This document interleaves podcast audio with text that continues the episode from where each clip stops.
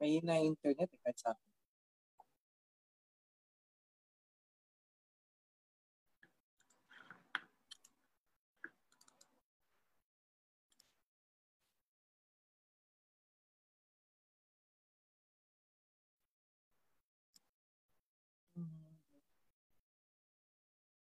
that wills and delight me. Oh, wala pa?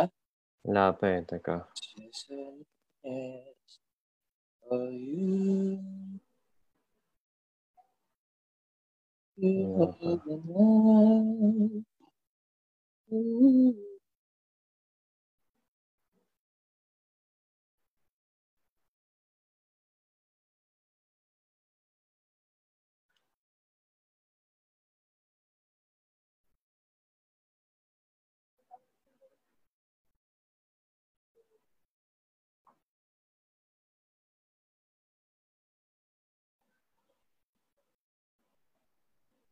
Okay.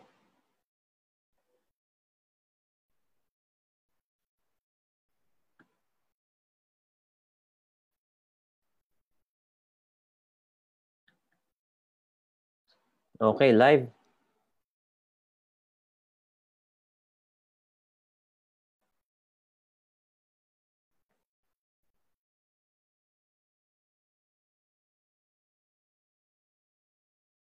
Live na tayo. Mhm. Hindi ko pa nakikita. Shared ko na sa ano, profile ko and sa abogados.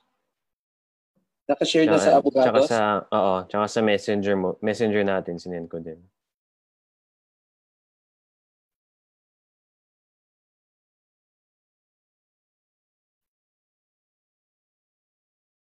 Wala pa. Hindi pa nag-appear.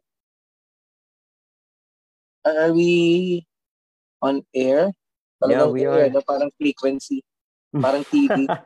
we are, we are. Ito, I'll, I'll share again.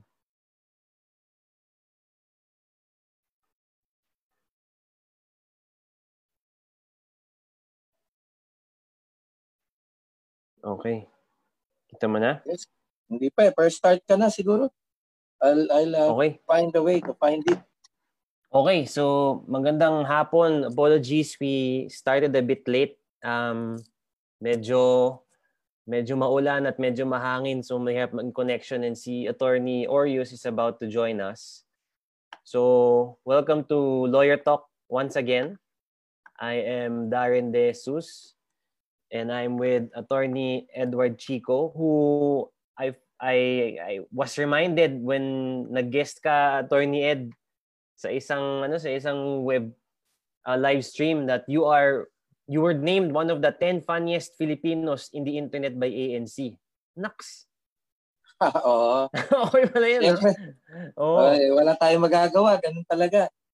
Dito lang. Well, it's an honor. Actually, I didn't expect it. Nagulat na lang din ako na merong ganun. Um, nagulat lang ako. Somebody informed me na, ay, Ed, meron kang ano ah, kasama ka dun sa ANC 10 Funniest Pinoys online. So, syempre natuwa ako, di ba? Sino naman hindi? Oh, so it- ito nga nakakatuwa yung mga ganyang mga mga ano ba tawag diyan? Mga award, mga mga recognition Oo, sometimes recognition. ano kailangan mong celebrate 'di ba kaya Oh, tinawag natin tong itong episode natin to yung birthday special kasi madami oo. tayong na-celebrate na birthday this week Oo, grabe. Ah, oo. siguro ano kailangan natin pag-usapan bigyan natin ng ano yung ano yung legal na perspective natin diyan kasi yung iba nagagalit lang eh pero tama din naman magalit. Kaya ano, siguro bigyan, lagay natin sa tamang perspektibo para sa mga nanonood ngayon, ah, mapag-usapan natin ng matino. Oo, di ba? Pero, Ah. isi- sige, Tony Ed. Hindi, sige, sige. Sabihin ko lang din, ah, sa mga nanonood ngayon, if, if meron po kayong katanungan, um, pakitype lang po sa comment section sa baba. Eh, at titignan namin, susulyapin namin yung mga cellphone namin kung ano yung mga tanong nyo para mabanggit din namin kayo tapos sagutin din namin yung mga tanong nyo. If you have legal questions, type it in the comment section below. Yeah. So lawyer talk, legal advice din naman ito eh. So, pero kwentuhan naman, kwentuhan legal din naman siya kaya nakakatuwa. Actually, gusto ko yung sinabi mo na ano, uh, Darren, yung susulyapan. Kasi sa oh, totoo bakit? lang po si Darren, nung nasa law school to, magaling ka sa sulyapan eh. Di ba? Kinilala si Darren sa sulyapan. So, mag-post lang kayo ng kahit anong tanong and um, Darren definitely susulyapan niya yan. Oh, Any question po under the sun, like legal queries, or like if you want to post your opinions on certain issues, uh, please feel free to do so because this is essentially a community undertaking. Parang we want you to also uh, take part in this process. Ano? And this is also one of the reasons why we've decided to put up this show, uh, Lawyer Think, not because we're experts, because obviously we're not, but because we would want to parang use this as a venue no, for discussion and discourse. Kasi alam mo yung mga tao mm. ngayon, bastos na yan, no? walang modo. Nasa sanay oh. tayo, nag-aasaran na lang, oh. nagpipilitan, di ba? Oh. Yung problema kasi, feeling ko lang ha, pag nambibisit ka, hindi ka nakakapagpabago ng pag-iisip eh. Lalo, yung, yung kalaban mo, you just put the person on the defensive. Like if, for example, dilawan ka, tinawag mo yung DDS na na pagka DDS bobo. So ang nangyayari nun, that person would refuse to listen to you anymore. So sayang mm. yung diskurso, di ba? So mangyayari, mm. magiging defensive siya. So mm. lahat na lang ng allegations mo, instead of listening to you, he'll find a way to defend each and every allegation thrown at him mm. and at the mm. president. So yun yung, kaya, kaya minsan hindi ako nahasal ako.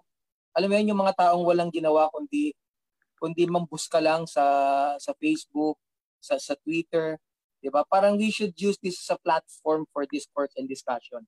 Sa akin lang naman 'yon. Ano ba pag-uusapan natin ngayon itong uh, linggo na to? Oh, hindi dagdag dagdag ko lang din diyan sa sinabi nyo Ed. Um, Tony Ed. 'Di ba tawag doon ano? May Latin term yan eh, ad hominem remarks. Yung pinipersonal mo, pinipersonal ka, you're avoiding the main issue parang gusto mo lang mag below the belt ka agad para ano eh, makapuntos ka. Eh, sa social media, sobrang daling gawin yan eh. Pero sa korte, um, dapat di ginagawa. Pero may mga marunong na abogado na, ano, eh, na ginagawa din yan. Eh. Actually, baka pwede pag-usapan natin mamaya, Attorney Ed, yung ano eh, yung paano ang trial ngayon at GCQ na. Kasi naglabas kanina ng issue, naglabas kanina yung Supreme Court tsaka the other day na inulit lang, pwede na video conferencing. Oh. Trial by pero, video conference. Oh, pero linawin ko lang ha, for those lawyers who still don't want to work, you're still not compelled ha, kasi base po dun sa inisyu po na kalatas ng Korte Suprema, yung mga pleadings mo that supposedly ay deadline na between now and May 31, you're still given 30 days, di ba, after May 31, within which to file your your pleadings and essentially set the same for hearing if mm. it's a mm. motion. Yeah. So, but, but pero syempre, yung mga hindi makapag-antay, may mga taong hindi makapag-antay, eh, di ba? Parang pagmamahal yan, hindi inaantay ang pag-ibig, sabi nila. So, sa mga naiinip, pwede na kayong mag- mag-file electronically. Tsaka oh. ano na, di ba? Ang social na ng ano, ang social na ng Supreme Court ngayon, yung mga kaso sa korte, pwede nang i-hear via Zoom, ano? Zoom ba ginagamit nila? Zoom, oh. Or wala, walang specify, pero may mga nakikita ako mga kaibigan natin na naglilitigate, Zoom yung ginagamit daw nila eh. Oo. Pero open naman sila sa iba. Tsaka yung mga email, ah, yung mga email na lahat ng korte sa buong Pilipinas, kita mo sa Supreme Court website ngayon. So if you're just ano, curious ano email ng mga mga korte sa ano, um, Basilan, ganyan, Batangas, Bicol, nandun lahat. Actually, kita mo eh. Gusto mo siya kamustahin, pwede, pwede kang padala ng email. So dapat ini-email natin sila attorney Ed ng link dito no para makapag ano. So okay oh. yung kwentuhan natin no next time. Oh. So palang Sige. sabihin, oh, ano, go, go. Uh, gusto ko sana pumasok na si si ano na si si Orius, si attorney Orius. Kasi pag kaming dalawa lang po talaga ni Darren, na-insecure ako, sobrang gwapo ni Darren eh. Tapos yung camera niya pa, ang ganda ng lighting sa akin, ang dilim. Para tayong lawanag, laban sa dilim, tapos ako yung nasa dilim eh, throughout history, ang notion sa madilim laging negative. diba? So, kaya ayoko Brad. magdidikit sa'yo. Lalo na po in person, guys. Ah, if you see Attorney Darren in person, this dude is one good-looking son of a gun. Sabi ko sa inyo. Ni brother. Ito, madaming nanonood na mas gwapo sa atin. Ito si Art Aldin Tolentino. Ito, ito yung pogi. Mga, kilala uh, natin yung mga to eh. Oh. Si Anton Abad, o klase ko to nung high school eh. So, thank you, thank you. Nunod kayo ah. Sige, Oo. Tony, punta O tayo sige, sa ano usap na natin. tayo. Oh, Sige, ito, ito, ito. Usapang gwapo. Usapang Oo. gwapo. So, ito naman yung ano, ito yung pinakamainit ngayon eh. So, ito na pag-usapan natin kaagad. PNP NCRPO Chief Debold. Ano ba? Sinus ba o Sinas? Anyway, so lahat naman tayo sobrang aware na tayo and we have seen the pictures, we have seen the evidence, it's all over the internet. The photos of um, the top cop in Manila celebrating his birthday. So, eto, sinare to ni Atty. Ed, itong the law is harsh, but this is my birthday. So, Pero hindi sa akin galing yan, ha? nakita ko lang din yan. Oo, nakita, nakita lang. Lahat ng mga ito, nakita natin, mga memes to sa internet, nakikita Oo. natin. Although ito, medyo kalat na to, kaya hindi ko makredit, hindi ko matrace kung sino talaga yung nag-post nito. Pero hindi naman sa amin to, we just share it. We just share the content with you para mapag-usapan. And if you have comments, ano, i- ilagay nyo lang dito. Kaya, yan, si Debold, ano ba, Sinas ba to? Sinas? Parang Debold Sinas. Debold Sinas? O Pero parang ang ng nakahubad niya, no? Sinas. Oo, Di ba? ang Para siyang, ng ang dating niya, para siyang, para siyang artwork na, na hindi Oo. mabenta. Alam mo ganun? na hindi nagawa ng ingay sa kasaysayan. Tapos ang pangalan niya, The Bold Sinas. The Naked Sinas, parang ganun, di ba? Pero ako, Tonet, takot ako pag-usapan mga pulis ng ano eh. Ng, kasi hindi lang, hindi lang man may respeto sa kanila, pero medyo kinakabahan lang talaga ako minsan sa mga pulis natin. Min, ano eh, di ba? Medyo, eh, hindi mo alam kung ano yung gagawin nila. Pero dito, ngayon, COVID, kailangan i-enforce nila yung batas and they have to follow it to the to the to the Mm. T as they say. Pero ito may may litrato tayo dito ng kanyang birthday party na sinasabi niya hindi birthday party kundi ay manyanita. Eh, Mm. ako to be honest, Tony Ed, ngayon, lang, ngayon ko lang dinig kung ano, ngayon ko lang dinig ang manyanita. Yeah, Ano ba I? I, I guess it's it's a Mexican thing na parang pag birthday mo, sinasalubong ka ng mga tao. Mm. So normally hindi yung gabi, supposedly madaling araw or umaga. So sinasalubong ka. So sabi niya biglaan lang daw. Biglaan Kaya lang. naman ako kay Colonel Dibol, ah, kay General Dibol, di ba? Sa lahat ng biglaan, yan yung prepared eh. Oo. Di ba? Oh. Pero alam mo, no, ang natutuwa lang ako, na nawi-weird doon ako sa mga pulis natin ngayon. Alam mo kung Hmm. bakit? Bakit? Isipin mo ah, yung PNP chief natin nakakatuwa, natuling ang PNP chief tapos ang pangalan Archie.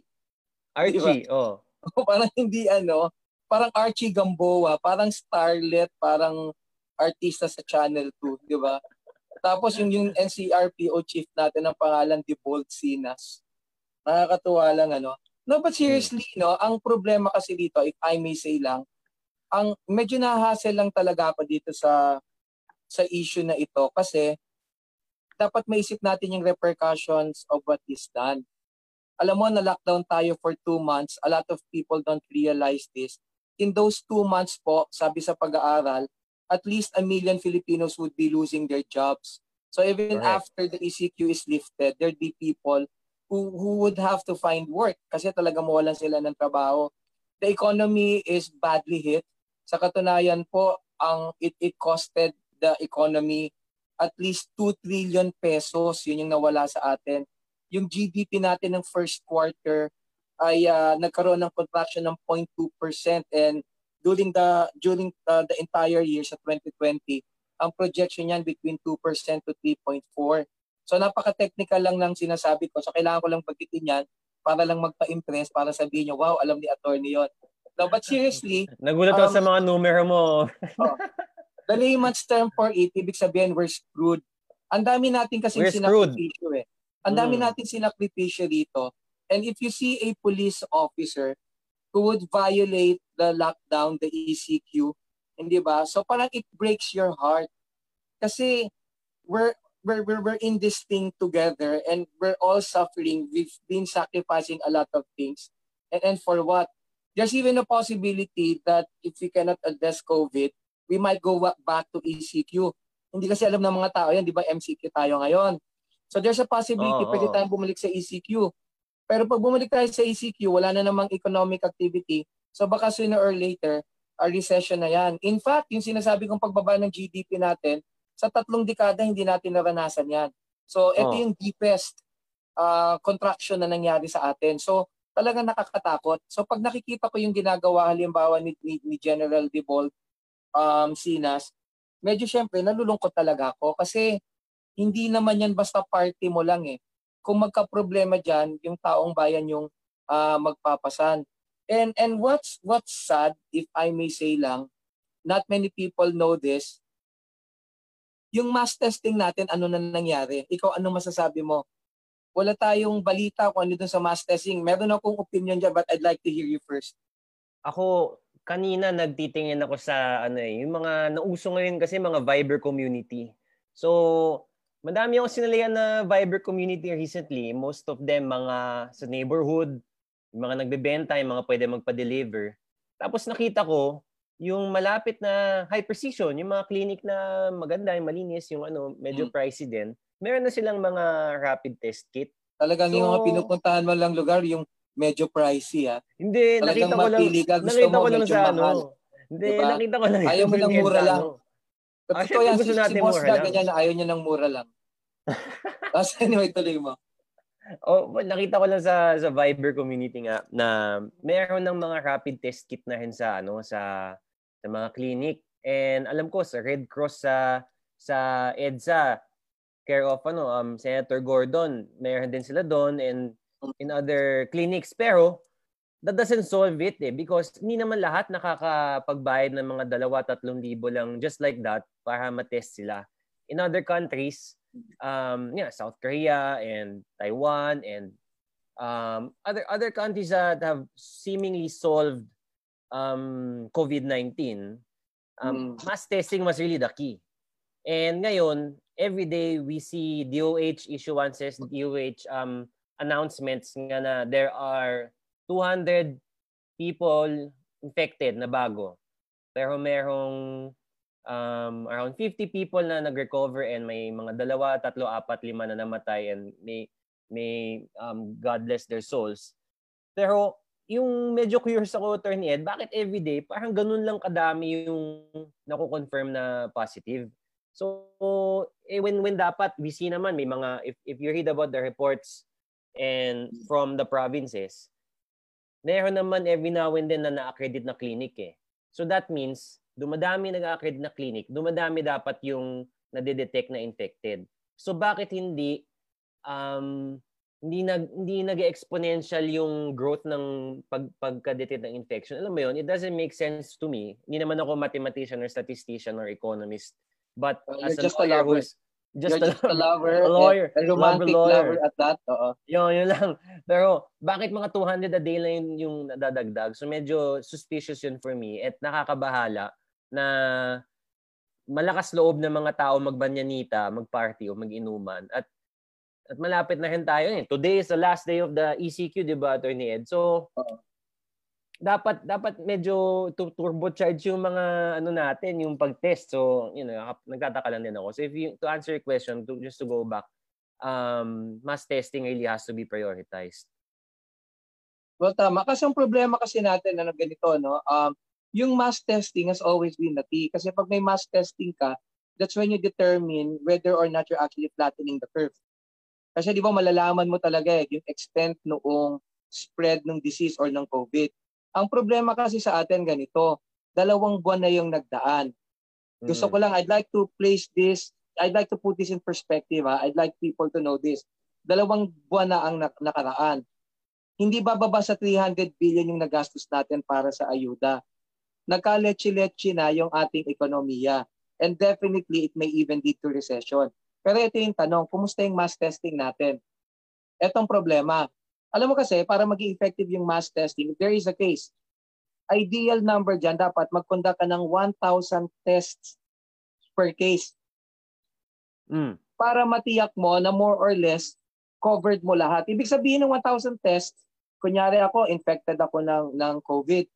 Dapat 1,000 na tao na may kaugnayan sa akin ang ima-mass tests mo. Kasi pag may mass testing ng isang libo, more or less, significant number yon, di ba? Yes. Ang, ang Vietnam, ang ginagawa ng Vietnam, not many people know this, 996 tests sila per case. Tayo after okay. two months, after two months, 13 tests. 13, 1-3. 1-3. So oh ibig sabihin, my. Napaka ano niya, napaka incompetent niyan to determining the real status of the COVID crisis. Kaya nga yung UP, there's a team of ex- experts from UP. Ang ginawa nila, nagtundak sila ng study. Ang tingin nila medyo premature kasi itong lifting ng ECQ and they're projecting that by June 15, madadagdagan ng 24,000 cases ng COVID. And the government obviously is not really aware of this because my understanding, ito nakarating sa akin yung balita, na at some point, willing ang LGU to go back to ECQ if the MCQ wouldn't work. Well. So ibig sabihin, hmm. hindi talaga alam ng gobyerno. So ang tanong oh. ko bakit, kumusta yung UP test kits? Mas mura yon ano na nangyari ron? Ba't wala na tayong balita?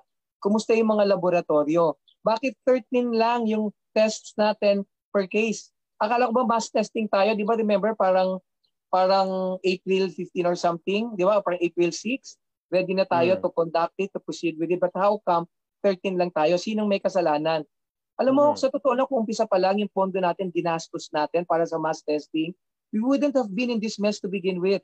Ang mm-hmm. Vietnam, ganyan ang ginawa. Alam mo ba ang Vietnam, as early as January, nung nakita nilang meron ng uh, COVID, as early as that, wala nang pasok, tapos nag-prepare na sila for mass testing. So ngayon, wala silang problema at hindi sila nag, nag ano ah, hindi sila nag total lockdown. And yet they're very very effective. Why? Kasi na-anticipate nila. Tayo sige palampasin na natin yung January, yung February, ang ginawa ng gobyerno binaliwala, 'di ba? So ang problema by by March, ano na nangyari dun sa mass testing? Kasalanan ba ni, ni Duque? Kasalanan ni sinong may kasalanan sa gobyerno and definitely they should be held accountable. Yan dapat ang pagtuunan ng pansin. Huwag yung pag-aresto na pag-aresto sa mga nag-post lang ng laban sa sa gobyerno. Alam mo ba, the other day, I was alarmed ha, ah, because I read, uh, at least in the internet, I don't know if it's true, pero mukhang totoo yata, there's this guy from Mindanao who was arrested because he just simply posted uh, parang parang Bongo, Senator Go is playing hero and he calls the president parang sira ulo or crazy. That's the only post he did and that's within the ambit of freedom of expression, di ba? So anong uh ginawa ng pulis? Inaresto siya. Oh. So nakakatakot yung pag-aresto ng ganon kasi it, may chilling effect yun eh. Parang ikaw ngayon, natatakot ka na ngayon magsalita, natatakot ka na mag-post. And, and that's well, a defeat of, and, and that would be defeat of democracy as we know it kasi freedom of expression is is a primordial human right that is the very very bedrock principle of democracy, di ba? Mm. Dagdag ko din dyan, Tony Ed, yung inaresto na public school teacher na sinabi niya magbayaran daw niya ng 50 million yung makapagpatay sa presidente. So, I don't think naman may 50. I mean, not to ano, hindi ko naman alam kung meron siyang 50 million sa sa bangko niya. Baka naman ano, uh, bilyonaryo talaga siya. Pero mukha namang ingest lang sinabi yun. Pero inaresto pa rin siya. Wordplay yun eh wordplay. Oo, so kasi wordplay, inciting oh. to sedition, ang inciting to sedition kasi Darren, di ba? When yung kapag yung sinabi mo, mm. magkikreate ng disturbance. Yung parang yung mga tao, may influence mo sila to committing illegal means. Mm. Di ba? Parang mm. they would resort to actions against the government na outside what is allowed by law. Eh yung oh. ginawa niya sa totoo lang, it's not really enough to somehow influence people. Alam mo kasi the government should always err on the side of caution. Pag hindi ka yeah. sigurado, you should always liberally construe it in favor of freedom of expression. Di ba? Kasi pag hindi, nakakatakot siya. At saka bakit tayo aresto ng aresto? Does, does that help? Hindi naman, hindi ba? Medyo mm, nagigigil mm. talaga ako eh. Pag nagigigil pa naman ako, napapakain ako, tsaka napapainom ako, kaya buti na lang masarap yung drinks ko. Kasi wala nang liquor ban. Uy, oo nga. Wait, mamaya, punta tayo dyan. Punta tayo dyan mamaya. Pero ito, mm. share ko lang. Talking about celebrations. Ito, hindi ko din alam bakit na sa website ng PNP yung extraordinary birthday celebration of RDNCRPO. And it's part of the accomplishment. Hindi ko alam kung nahack ba to. Pero eh. binago nila yan ha? Pero ha? binago nila na yan eh. Parang nilagay nila in relation to some charitable work. Oh, okay, okay. So so so initially yun yung nakalagay. But oh. I think pa si si General De Bold was saying na no, this this manyanita is really just preparatory to what we would be doing subsequently para magpapakain sila, para may feeding program or something. So which is why they decided to amend that earlier post. This time around, nilagyan nila parang extraordinary uh, birthday celebration of, uh, yan, ang pangalan yan, of, of RD and CRPO in relation to that charitable work. Ah, okay. So, na-justify ba, Attorney Ed? Hindi, yun nga yung problema kasi natin, ano, um, as I said, eh, it's, it's not just an ordinary party kasi eh. Diba? It puts people in, in a precarious situation where COVID could actually spread. Sa mga yes. hindi pa po nakapanood kanina, kagaya na sinabi ko, guys, I want you to understand this. We've, we've, we've spent at least 300 billion for ayudas. 1 million people projected na mawawalan ng trabaho because of the lockdown. Ilang mga maliliit na negosyo magsasara. Marami ng restaurant sa Timog hindi na magbubukas because of the lockdown. Ang ekonomiya natin, ang cost nito 2 trillion pesos. Ang GDP natin bumaba na ng husto. So yung projection na pagtaas sana yung initial nung January, ngayon wala na and it may even lead to recession. So ang laki ng what at stake here. And then you see these people doing that, that is outright despicable if you ask me. Ang problema sa kanya kasi he would apologize but at the end of the day he would even choose to justify what he did which is actually what's wrong. Mm-hmm. Diba? I mean, mm-hmm. could just simply apologize and say if I need to be punished for this, so be it. But mm-hmm. I'll make sure that I will, from now on, I will do my best to siguro contribute to addressing this problem. Mm-hmm. Kasi yung problema, and I, I guess it's, it's about, and, and the government should should really make sure that these people from the government side should also be punished. Ang hirap naman, ang bilis niyong mag-aresto nung tao na tumawag lang sa presidente ng Baliw na nagsabi lang nagpapakitang gila si si uh, si Senator. Oh. Tapos pagdating dito sa mga tao na to maluwag kayo, hindi ba? Sabi nga nila oh. what sauce for the goose should always be sauce should also be sauce for the gander. At nagaantay po ang taong bayan sa tingin ko lang. Well, there are people uh these people have to be held accountable kasi mas mataas sila dapat yung mas mataas yung rules ng society. They are meant to to enforce the law. At hindi lang naman yung mga pulis eh. Pati naman mga ibang mga executive nahuhuli din sila sa mga birthday party nila. Ito isa point out ko din sa iyo attorney Ed. Mayor Timoteo Villar, Santo Tomas, Pangasinan. Nagpa-birthday din siya. Actually, meron ako video dito pero hindi ko na muna siguro i-share kasi medyo mahaba din siya. But to i-search na lang siguro sa YouTube or dito sa Facebook, uh, mayor po, ganun din, nagpa-birthday din siya. Tapos yung mga tao niya sinabi na, nako, matutulong na tayo lahat sa preso, ang dami natin na violate. Tapos kasama na ako doon, ganyan. Tapos in-upload pa sa Facebook. So, uh, yun lang, yung mga yung mga ganitong kwento, hindi natin to kailangan ngayon, Tony Ed, eh, di ba? Kasi lahat hmm. tayo, we are all doing our best to stay at home. And the people who are really supposed to enforce and make sure that the policies are being followed and the law is being followed have the have the gall to actually violate seemingly violate the rules that they are supposed to enforce. So, hindi naman to nakakatulong kasi makita mo, dami ng video sa mga tao na nakakapila ako, nakakita ako ulit ng, ng lugar kung saan ni-release yung mga SAP wala naman na wala naman sumusunod dun sa ano eh sa sa social distancing eh. Dikit-dikit sila doon eh kawawa. Sinasabi lang tatlong araw na sila doon tapos pag uwi na sa barangay nila, hahatian pa sila ng kapitan nila, may hihingan sila ng porsyento. So kawawa talaga sila. So hindi talaga nakakatulong. Kasi ang, ang problema pa, no, sabi naman ng gobyerno, huwag kayong mag-alala kasi may mga infrastructure projects tayo and in fact inaasahan nila yung utang sa primarily sa China at sa Japan amounting to 160 billion dollars. Kasi sabi nila marami tayong proyekto, pag may proyekto may trabaho, pagka may trabaho may pera. So kaya natin bumawi dito sa problema natin sa ekonomiya at this time. Pero lahat ng ito tandaan natin, 'di ba? Utang ito at hindi pa sigurado kung mapapatupad. So ang nangyayari kasi sa atin, parang we're trying to cover for certain sins we've committed when in when the reality is there is failure. Yung mass testing, somebody has to explain to me ano nangyari sa mass testing na yan? Ang daming perang nagastos. Nasaan na? Pero mo 2 months? 13 oh. tests per case. Oh. When the ideal number is 1,000 per case. Why should it be 1,000 per case so as to guarantee that you can really determine the actual status or the real status of the COVID crisis? Pero ang ginawa nila hindi ganyan, hindi ba? So sa hmm. tayo pupulutin ngayon? MCQ tayo, may mga papasok, hindi natin alam kung sino asymptomatic dyan kasi hindi natin sila na-test. Oo, oo. Eh, delikado talaga. Pero siguro talon tayo mabilis na sa isang topic din na ano, ah, medyo kumalat din ngayong ngayong linggong ito. Doon napag-usapan din naman natin sa last week, si ABS-CBN franchise. So, hmm. just a quick recap din. In a surprise move, the House Speaker um, took the stage, I mean, the podium nung Wednesday and filed a bill that would um, grant a franchise to ABS-CBN, but only until October 30, which is enough time for them to hear the franchise and then maybe grant it the 25-year franchise that it has been asking for. So medyo quick turnaround ito. And yung mga netizens, nakita ko medyo iba-iba pinagsasabi. Ano ba Kaya, sinasabi nila? May mga nakikita ako Alam na sinasabi. Alam mo naman, may mga, may mga kilala talaga tayo na iba-iba yung pinagsasabi eh. Ayoko na lang magturo. Pero ano yung sinasabi oh. nila?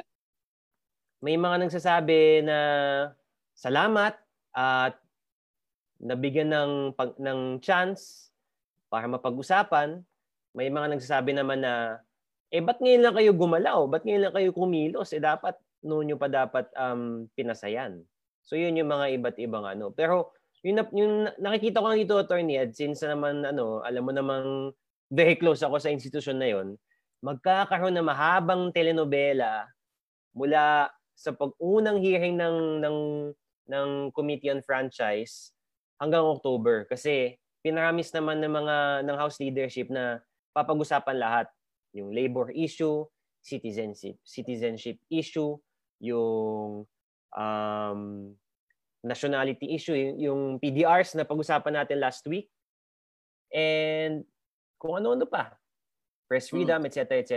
So, And I wouldn't be surprised kung biglang isamon si si Cardo Dalisay sa sa Congress para i-share niya ang kanyang sinabi sa sa Facebook Live ni Boy Abunda uh, in the flesh. So yun. Siguro tat tatanungin na siya doon, o kumusta ka naman? May, may napapakain ka pa ba sa pamilya mo? Di ba? Meron ka no. na bang nakipagsapakan ka na ba? Nadabiro no. na. Pero alam mo kasi, um, feeling ko lang, ano, sa akin, feeling ko lang, ha. Ito kasi ako sa akin lang, ha feeling ko siguro medyo ano, medyo na-insult, napikon lang siguro si si Speaker Cayetano. Kasi nangako, para siyang napahiya, nangako na siya na bibigyan kayo ng provision authority, provision at authority. Tapos hindi naman pala. So, hmm. hindi ko naman sinasabi nagpapabida siya, but you know, he definitely also wants to save face because he's being blamed, eh, di ba? Because hmm. whether we like it or not, ino pa naman talaga ng Kongreso yung hmm. measure because had they acted on it, within the period, there would not have been any problem to begin with. Pero mm. nakakatuwa lang na very creative din yung ginawa nila. Ang ginawa nila, nagawa sila ng bill para mag-grant ng provisional authority. May mga abogado nagsasabi na rinig ko, bawal yon kasi dapat may lisensya at ang province lamang ng Congress is to really either grant the issuance of a license or renewal of a license. And it doesn't say there that dapat magagawa sila, magagrant sila ng provisional authority because they were saying that how can Congress grant a provisional authority when to begin with, there is no license. So kumbaga mm-hmm. balik na naman sa Duralex Sedlex. Pero I just would like to remind the public ano, and people should understand this, the power the, the power of Congress is plenary. Ano ibig sabihin ng plenary? They can basically cover anything under the sun for as long as it's not uh, uh, as it's not unconstitutional. So actually it's a very creative move, di ba? Gawa tayo mm. ng bill granting provision of authority in the meantime na hinihir natin itong measure, itong renewal. Pero nililinaw ko lang po, ah, hindi po porkit inaprobahan na ng uh, ng Kongreso. In fact, hindi pa to pumapasok sa third reading, di ba? Hindi pa, Tama lunes. Ba? Lunes. Uh, sa lunes, ipapasa mm. to ng third reading. Pagkatapos po ng third reading dito, ito po uh, itatransmit pa sa Senado kasi tandaan nyo po, sabi po sa saligang batas, lahat ng private bills kinakailangan should emanate first from Congress. So this is considered a private bill.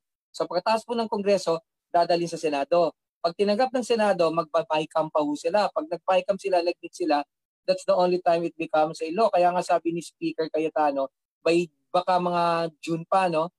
Tama ba? Baka mm-hmm. June, first week oh. of June, bago mag-grant yung provisional authority. Assuming, of course, that the President would sign uh, the bill that would be um, handed to him. So, it's actually a very creative move. Ano? Although may mga issue dyan, eh, sabi nga nila, sabi nga ni Atty. Gadon, kasi dapat daw three readings separate days. Eh, yung first and second reading was done on the same day. So yung sinasabi niya, medyo violation ng law yan. Actually, mm. mahirap talaga sagutin niya na. Naalala mo yung kaso ng Tolentino versus Secretary of Finance? Ang sabi Tolentino ng Korte Suprema, oh. sabi ng Korte Suprema, you can do away with the three reading rule. I mean, yung three readings on, on, on separate days. You can do away with that if the President would certify the urgent. bill as urgent. Eh, in this case, di ba, the President did not certify this as urgent. So wala lang, naisip ko lang that might be an issue that would later on be used against Congress. Pero kung may magdedemanda man questioning it, eh mag, it will also take time naman din sa sa Korte Suprema. So parang sa tingin ko, kung maipasa ito, tuloy-tuloy na may provincial provisional authority sila, di ba? Mm-hmm. Well, number one, baka naman walang magtanong kasi lahat, I mean, public sentiment bakit walang, is... Bakit walang magtatanong? Kasi natatakot sila? Kasi lahat na nagtatanong, kinukulong? Hindi naman, ano? Hindi naman. Hindi kasi madami nang madami nang dito. Baka tayo arrestuin dito. Pero madami kasi madami nang may gustong bumalik yung ABS-CBN um, in the airwaves para mapanood na nila yung mga yung probinsyano, etc. etc. Pero hindi so, na hindi, highlight hindi masama kasi magtanong. Hindi, hindi, hindi masama, masama magtanong. magtanong. Kasi minsan yung gobyerno parang asawa ko eh. Minamasama yung pagtatanong. Saka hindi tumatanggap ng sagot. Sa bagay tuloy mo, joke lang, joke lang. Oh, yun nga. Sige. Uh, yung hindi sinasabi niya Attorney Gadon was that the House constituted, constituted itself as a committee of the whole. So, um, so umaga, final yung, final yung, ano, yung bill, tapos naging committee of the whole na yung plenaryo.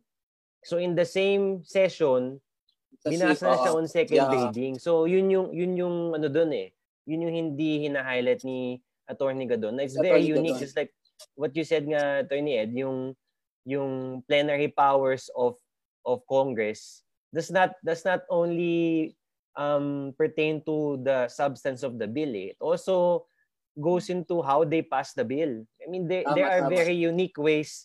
There are very unique bills. Pwede mo ipangalan yung yung kanto na yan na ano ano um, by legislate mo na Attorney Edward Chico Canto, Attorney Darren De Jesus ano, um, corner, hmm. ganyan. Di ba pwede mo gawin yun? But there are also unique ways for you to legislate, di ba? Yun, so, yun yung ninahid ni Atty. Gadon. But, sige, let's, let's move on kasi meron pa tayo ibang pwedeng pag-usapan. Oh, pero ang sinasabi lang natin po, assuming uh, Congress, meaning both the House and the Senate would uh, come up with that measure and assuming that the President would sign it, uh, it enjoys the presumption of regularity.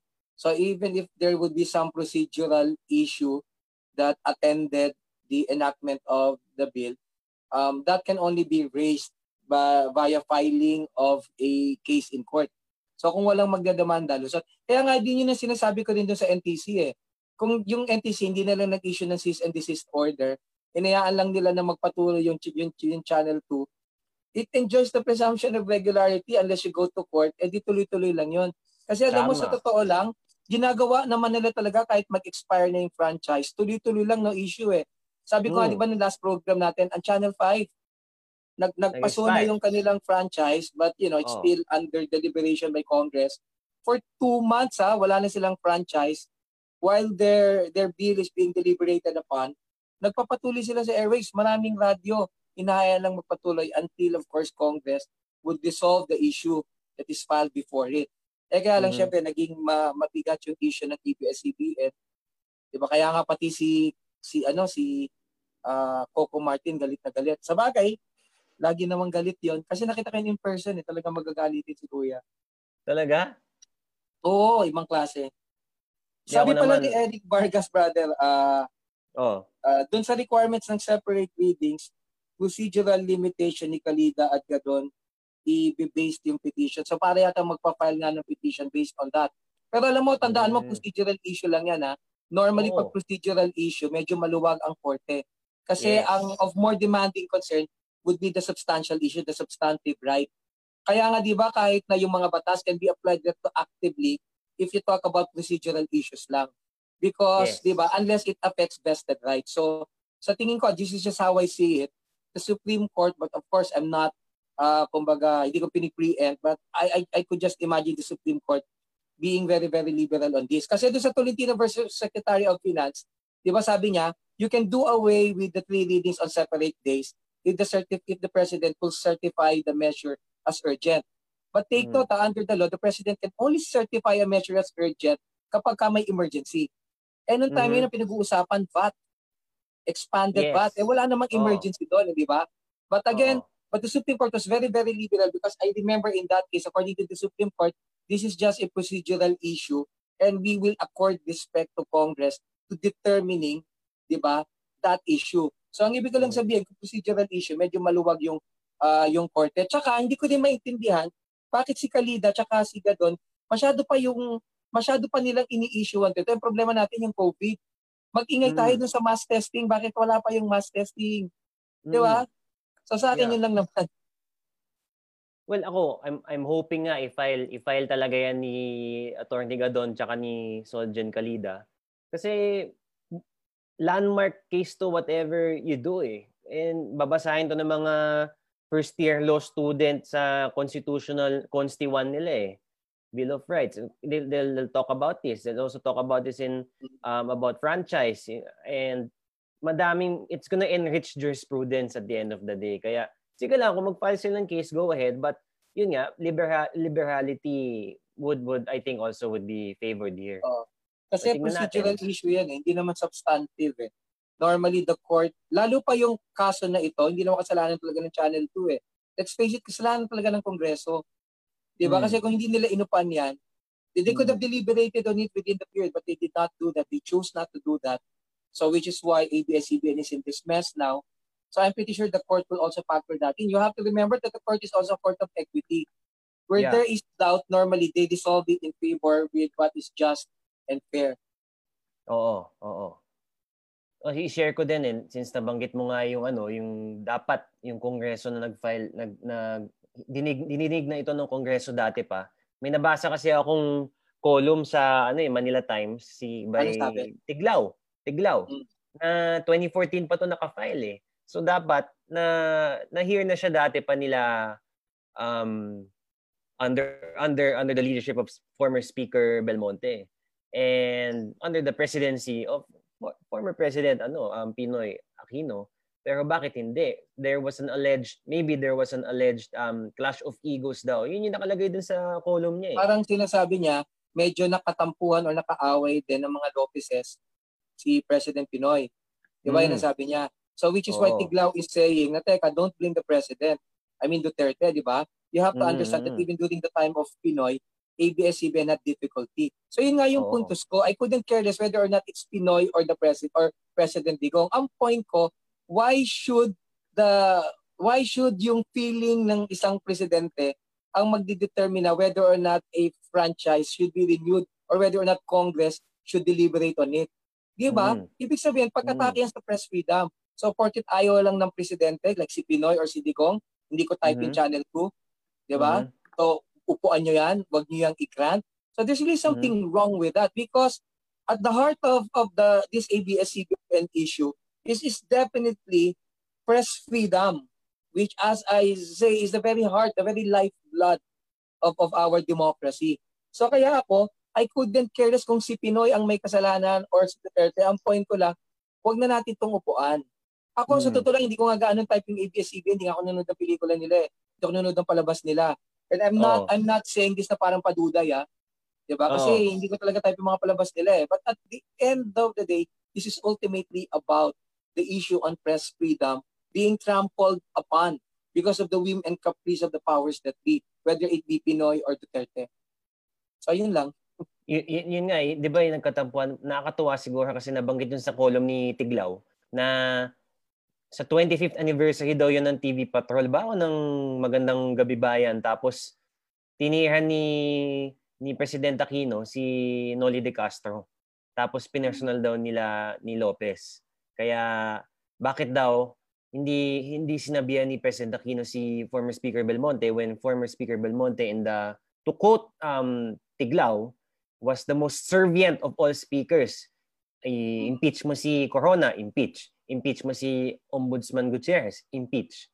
Eh, pasa mo yung ABS-CBN, sabihin nyo ni Pinoy, within a day, within the same day, papasa yan eh. So bakit hindi ginawa? So yun lang.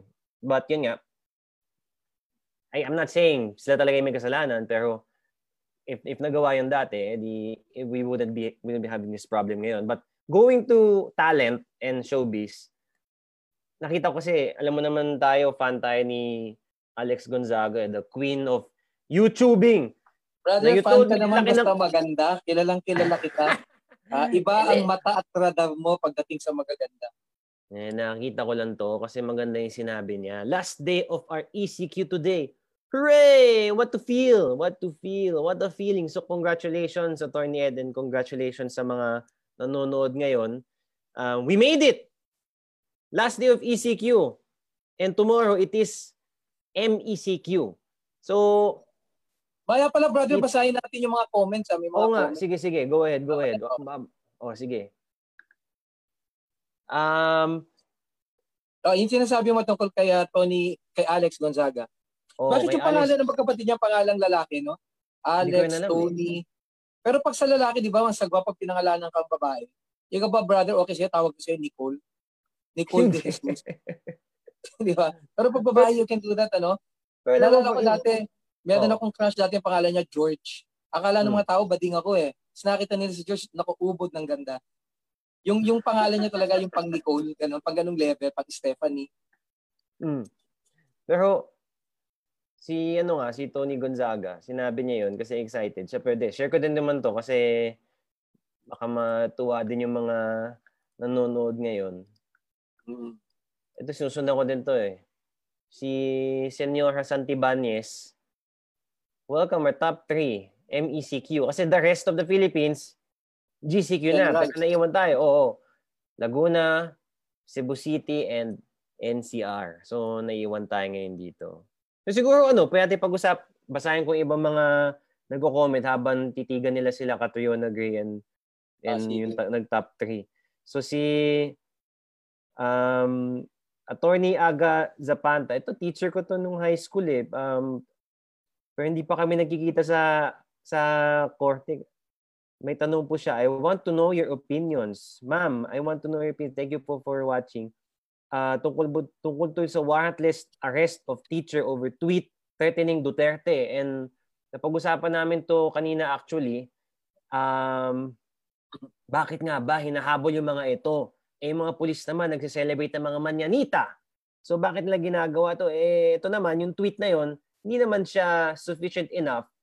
Um, yun naman yung sentiment namin ni Attorney Ed.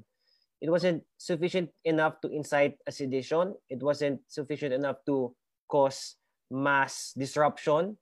And yung tweet naman, for those who do not know, nag-offer siya ng 50 million pesos to someone who could kill the president. Na nakakabastos naman talaga, but you have to read it in such a way na it was tweeted in jest. It was tweeted perhaps ano para gusto niya magpapansin at nakita mo naman yung mga video nung nung teacher na yon after talaga nagmamakaawa siya nagsusorry siya so if Saka that's tanong, will it really will it really does does it really amount to inciting to sedition? Ikaw ba pag hmm. nabasa mo 'yon, talaga bang mapupo ka yung loob mo tapos magdi-decision ka nako, kailangan kong patayin ng presidente. 'Di ba? Alam naman natin hindi eh. Ang nagiging problema kasi natin, we really focus on all these vexing things which are not actually helping us. Nalala mo sa Taiwan, 'di ba? There's also this OFW. She's been make, you know, she's been posting a lot of things on social media and the government would want to get her, 'di ba? They want mm-hmm. Taiwan to deport her so that she can face some criminal liability. Hindi ko mm-hmm. alam kung anong, anong klaseng kaisipan yung very punitive tayo. Lahat na mm-hmm. lang kahit maliit na bagay, idedemanda mo ng idedemanda. As mm-hmm. if naman mm-hmm. that would help. Diba? I really mm-hmm. couldn't understand that. Eh. Why couldn't we really focus on the things that we need actually to focus on? Mm-hmm. Again, yung mass testing. Guys, tandaan nyo yung mass testing, wala pa. Oh. 13 tests per case. Hindi ba kayo natatakot? MCQ tayo. A lot of people will go out beginning tomorrow.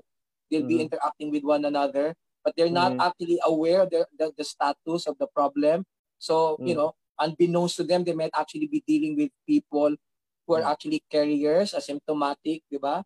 Mm-hmm. So, and, and these are things that we really have to critically take care, uh, address, otherwise, sayang naman yung mga pagpapagod natin, di ba?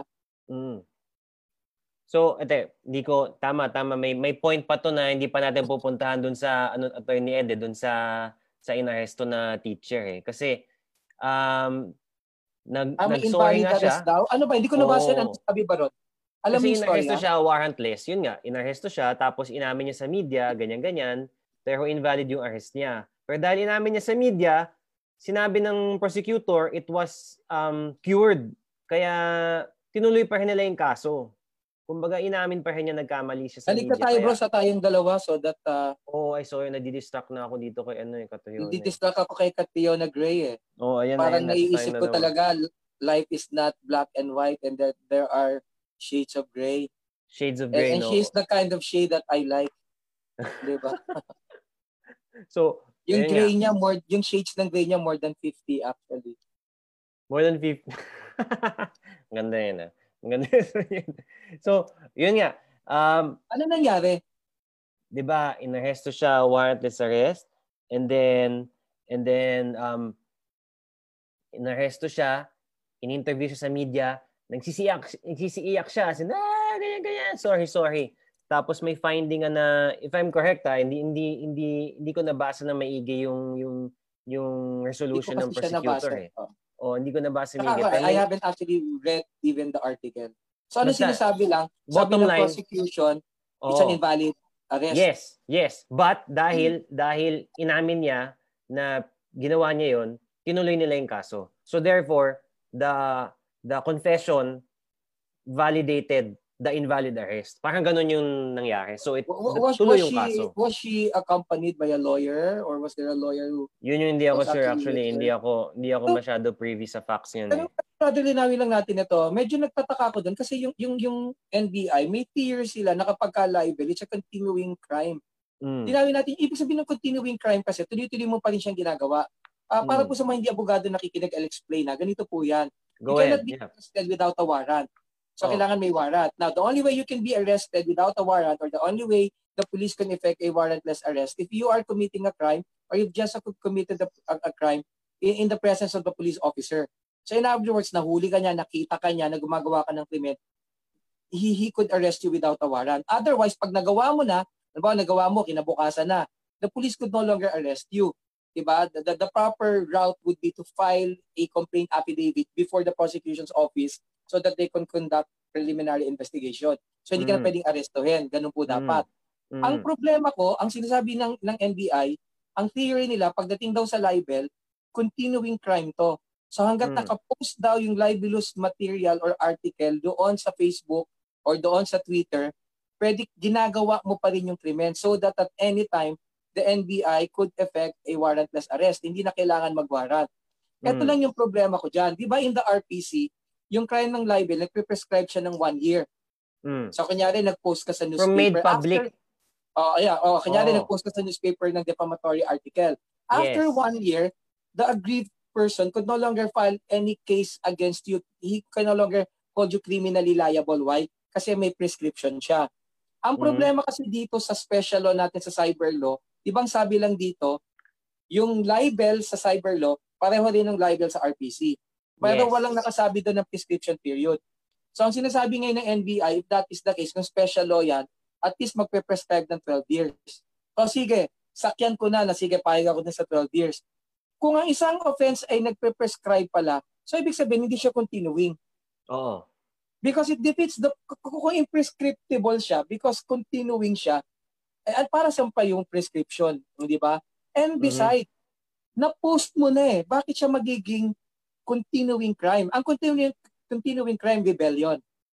Kasi di ba yung yes. rebellion, pasok na doon lahat ng krimen. Pag pumatay ka, nagnakaw ka, ang kaso oh. mo rebellion because all of those would be absorbed by the crime of rebellion.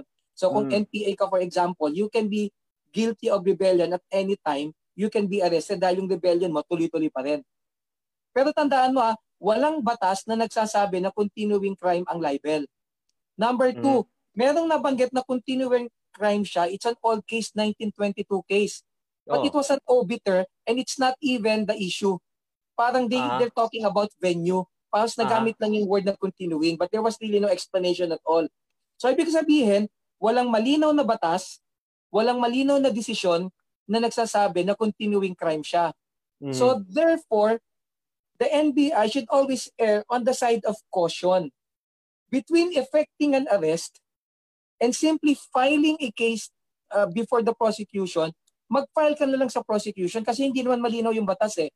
Kasi tandaan mo, problema sa libel, it's always an issue tied up with freedom of expression. Yes. And we don't want to mess with that. So as much as possible, we always liberally construe seemingly ambiguous provisions of law in favor of freedom of expression. Eh kadaniwan, kadaniwan ang hinuhuli nila, yung mga mahihirap, they couldn't afford lawyers, or what have you. So what's gonna happen to them? If you're arrested, hindi mo alam gagawin mo. So magmamakaawa ka, di ba? Mm. Ikaw ba, ano sa tingin mo, brother?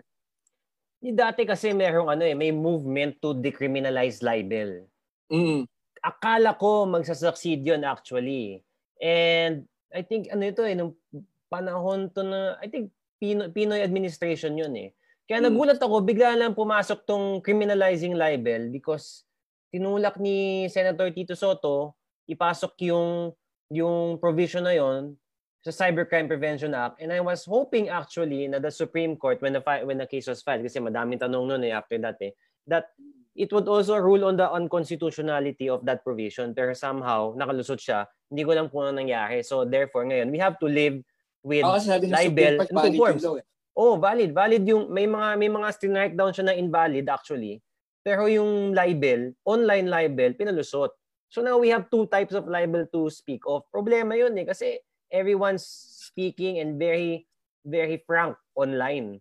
And ang hirap i-judge kung ano yung na, na-tweet mo in jest to something that you really had the criminal intent to um, incite sedition, rebellion, etc. etc. For example, yung gabi na nagsalita si President Duterte about um, uh, ngayon ECQ about shooting yung mga NPA and kasi sino man yung lumaban. Nag-trending nun sobra yung aus, hashtag Aus Duterte for some reason. And ang dami nagtitweet nun, mm, actually, if, if sundan mo yung rational ng police in arresting that person na nag, nag-tweet ng 50 million papatay sa Duterte, eh di ang dami niya sana, sana dapat pinakulong nun kasi mukhang may criminal intent doon at nagsilabasan yung mga trolls mga troll account noon eh at that night. Mm-hmm. So it's, uh, it's really hard and for me I'd rather make do without libel but I cannot imagine our society acting like um uh, syempre I can't I can't help but compare the Philippines to the US all the time eh. Kasi syempre yung yung system natin is just at mas madaming it's a federal state etc etc but if you read the Bill of Rights more or less medyo kinopya talaga But if you look nga yung mga late night shows sa sa US, which I really like to watch pagka wala magawa, sobrang na tinitira si Trump, sobrang na tinitira si Vice President Mike Pence, etc. etc. Ano yung definition mo ng pag walang magawa? Ito, pagkagabi. Kasi uh, alam ko yung mga ginagawa mo pag wala kang magawa eh. Ano, ano? Napapaniti nga ako eh. Nagbabasa ako ng ano, Ayun, ng jurisprudence. At sabi ko nga, as you yung, as you yung, di, yung kasong sinike mo kanina, 1922, luma na yun, wala pang revised penal code noon. So dapat nga, hindi nga talaga 1930. Yun, yun lang yung lumang kaso, nabanggit lang yung word na it's a continuing crime. Oh. But the issue that they were actually talking about had to do with venue. Kasi nga pag libel, where do you file it? Ah, kasi okay. sinasabi doon, saan mo ipafile? Doon ba sa lugar hmm. nung noong tao? O saan mo ipafile? Kasi di ba? So that, that was the issue. But there was hmm. really no issue about whether or not it's a continuing crime. Pero malinaw naman yung continuing crime. Like rebellion, malinaw yun, ginagawa mo pa yon. Uh, mm. 'Di ba? Tuloy-tuloy, parang ganon. Mm. Mm. Eh ako mm. pa naman pagka ako alam na alam ko pag yung ginagawa ko tuloy-tuloy eh. Kasi pag tinuloy-tuloy ko yan, ibig sabihin nag-enjoy ako. And ito, tanong ko lang, ito, continuing crime, na pag-usapan natin to before eh. Yung Espanyol na taga isang posh neighborhood village na inaresto sa kanyang driveway. Hmm. Valid ba yon? Sa driveway niya? Yan, eh. Oo, oo. Ito nga yung lagi kong sinasabi, no? If the police would arrest you kasi, sumama ka. If you're not committing hmm. any crime, sa tingin mo pinag-isahan ka lang nila, pagdating naman sa inquest, madidismiss yung case mo eh. Because you hmm. haven't really done anything at all. Tapos, oh. balikan mo yung police. Oh. For effecting an arrest, even if you're not committing a crime. Kasi pagka nag-resist ka, you can be held liable for resisting an arrest. Tapos kung nakipagmurahan ka pa, that can even amount to unjust vexation, for example. Mm. So yun ang laging sinasabi kayo, huwag kayong mag-alala. Pag inaresto kayo, diba, sumama lang kayo. Kasi kung wala kang krimen na ginawa, makakalusot ka naman. Mm. Pero syempre may mm. takot pa rin pag pulis talaga eh, no? Kaya Pag nga, alam mo marami pulis na mabait ha, nakakausap naman sila ng Madami. Madami talaga. mabait na pulis. Madami talaga. Ito, bira lang yung Madami. pulis patola. O sige, pag-usapan natin man to. Gal- Galaw tayo konti, galaw tayo konti. Daming ano, daming tanong nakakatuwa. Salamat, salamat sa pagpanood nyo. Pero punta tayo sa ECQ. Ayan, paliwanag mo ngayon, brother.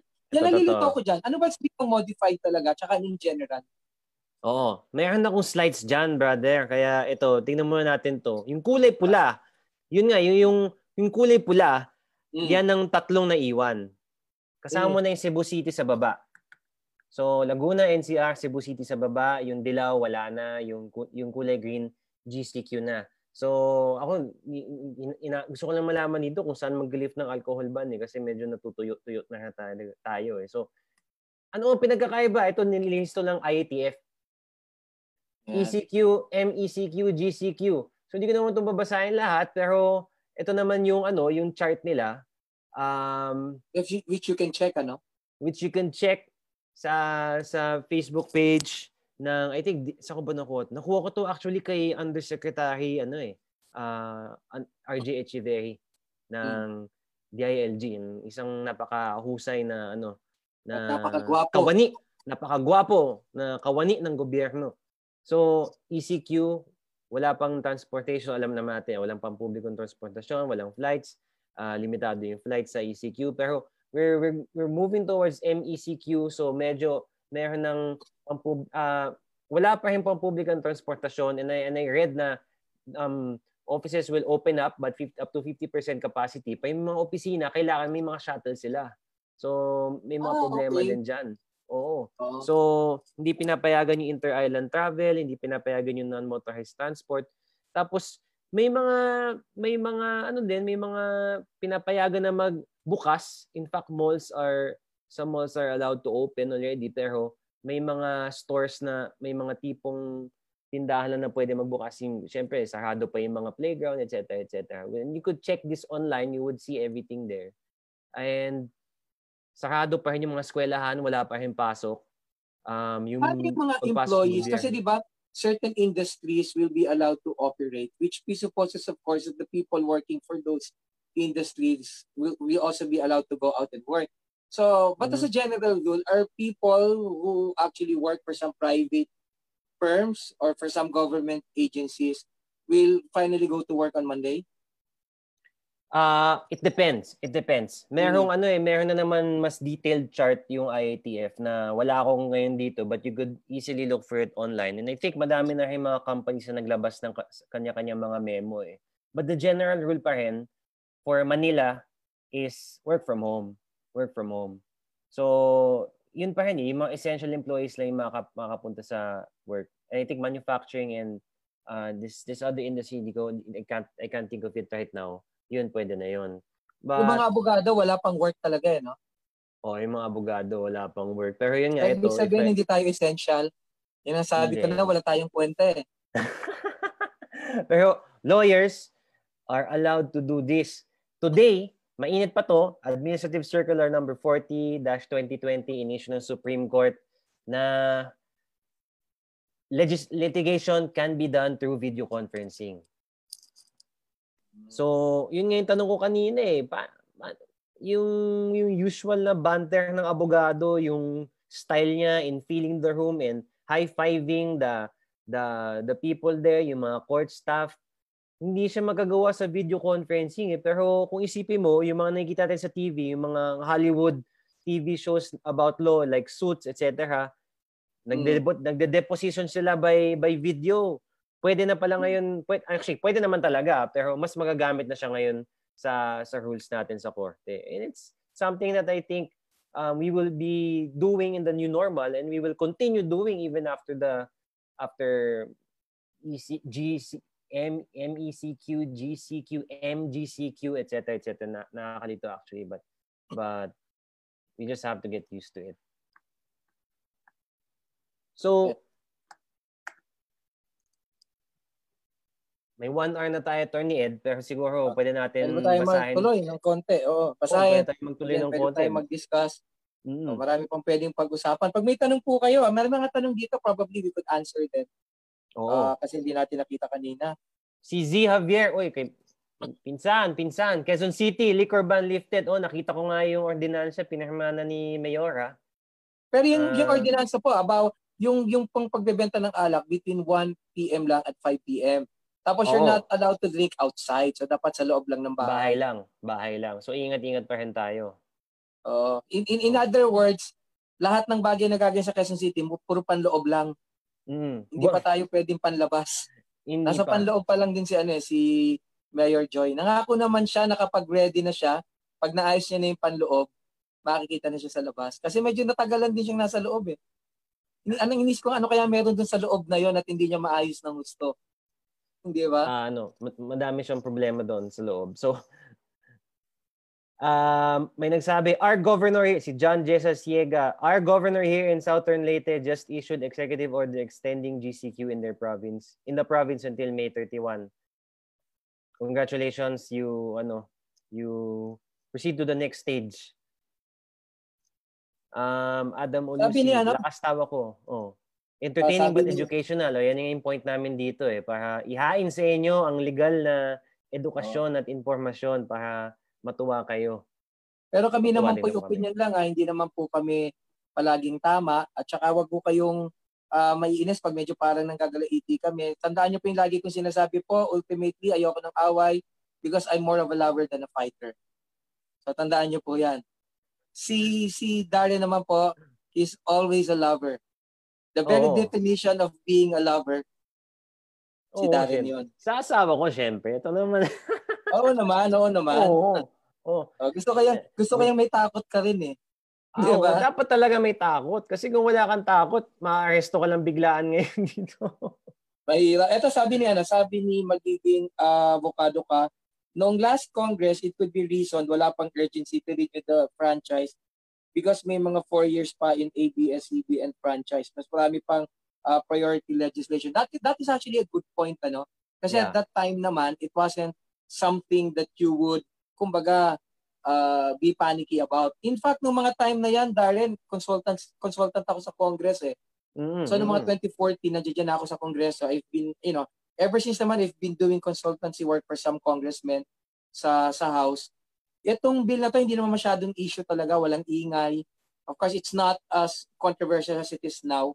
So, I guess it had to do with the fact na matagal pa nga. Hindi pa naman talaga, uh, Oo. ika nga, hindi pa naman talaga deadline. Sabi ni Adam, uh, Adam, nakicure ba, nakicure pa ang defect sa pag-amin sa media earlier. That's weird. Yun nga yung tinatanong ko eh, di ba? Medyo weird. Ah, kasi dapat you should be accompanied by a lawyer, di ba?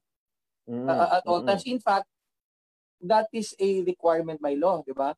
You should be Mm. offered one. So hindi ko alam kung ano nangyari. Hindi ko kasi nabasa talaga, I really wouldn't know eh.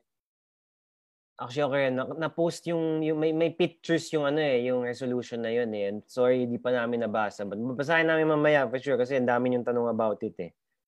Um, Sabi ni An- Sir Aga, mm nakakatawa yung pangalang Aga, no? Kasi karamihan ng pangalang babae, Babae sa yan! Ah, Oo. babae ba? Babae yan, oh. Ah, sorry po, ma'am. Pero si Aga Mulak, Aga, di ba lalaki yun?